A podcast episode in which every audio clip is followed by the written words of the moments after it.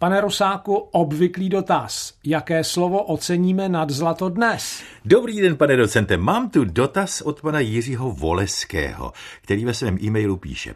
Vážení pánové, jako starší člověk jsem odkázán na to, že musím denně brát nějaký ten prášek.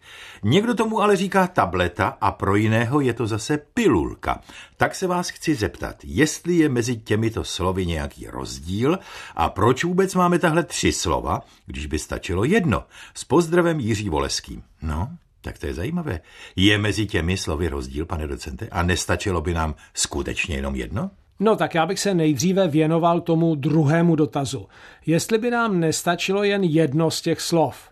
A ta odpověď bude taková šalamounská. Stačilo i nestačilo by nám jen jedno. No, tak to jste nám to opravdu pěkně vysvětlil, jen co je pravda, pane docente, hned víme, na čem jsme.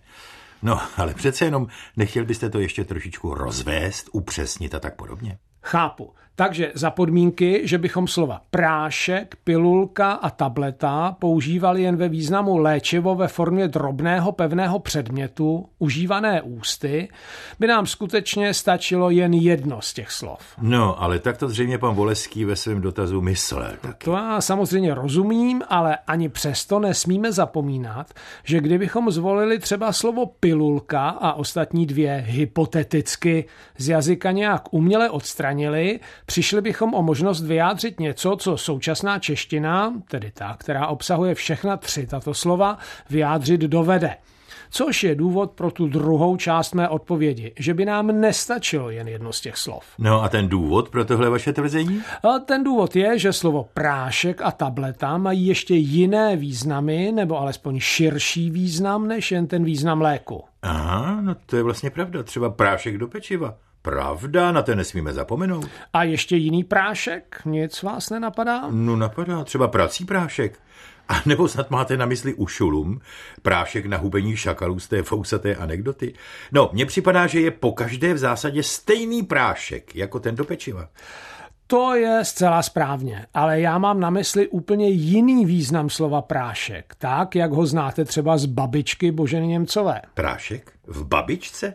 To si nějak nemůžu vzpomenout. No, no, je to taky už spousta let, co jsme to ve škole četli.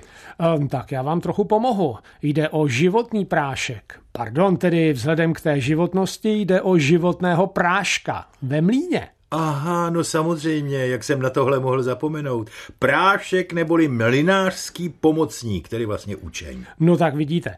A teď si představte, kdybychom to slovo neměli a museli říkat, že mlinář měl ve mlíně nějakou pilulku. No to by samozřejmě nešlo. Kdo ví, co by si lidé pod tím taky představili. A ctihodný pan otec by ještě přišel do řečí. Takže je vidět, že nemůžeme z češtiny odstranit slovo prášek, které jinak vzniklo docela prostě jako zdrobnili na slova prach, a to i v tom mlinářském smyslu, původně jako přezdívka někoho, kdo byl stále zaprášený od mouky. No dobře, no a co ta tabletka?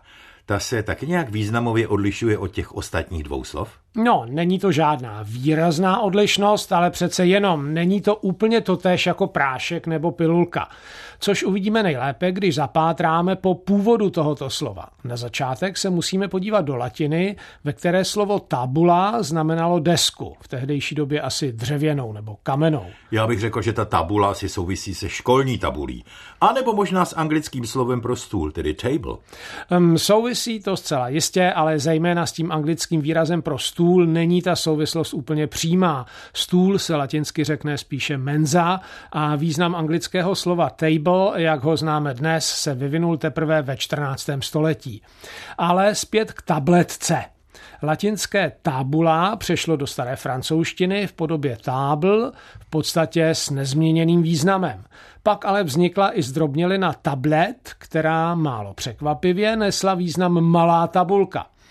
Pak ale přišel rok 1564, kdy někdo toto slovo, tedy tablet, použil jako výraz pro lék v podobě prášku, skutečně teď míním sypkého prášku, stlačeného do pevné malé tabulky. A po tom stlačení už to prášek v tom původním sypkém smyslu vlastně nebyl, už to byla pevná hmota. Ano, přesně tak.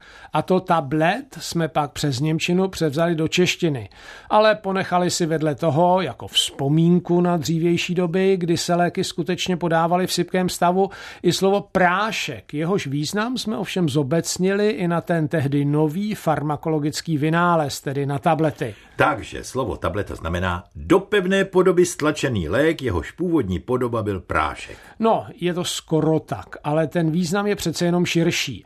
Nemusí to být jen lék, může jít i o jiný typ prášku, nebo dnes už možná obecně o cokoliv, co má podobu tablety.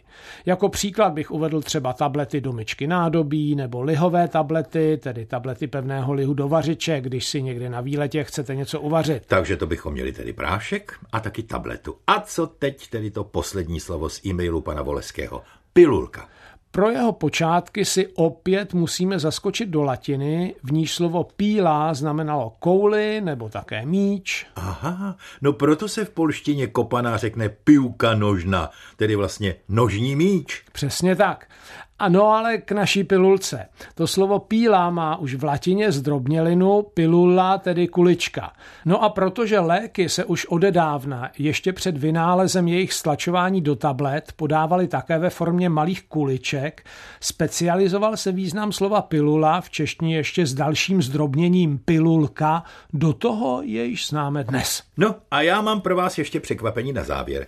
Já znám od babičky ještě jeden výraz pro pilulku, prášek nebo tablet tabletu. Kdybyste totiž v lékárně v Ivanovicích na Hané řekl, že chcete patáček na bolení hlavy, pan lékárník by vám jistě rozuměl.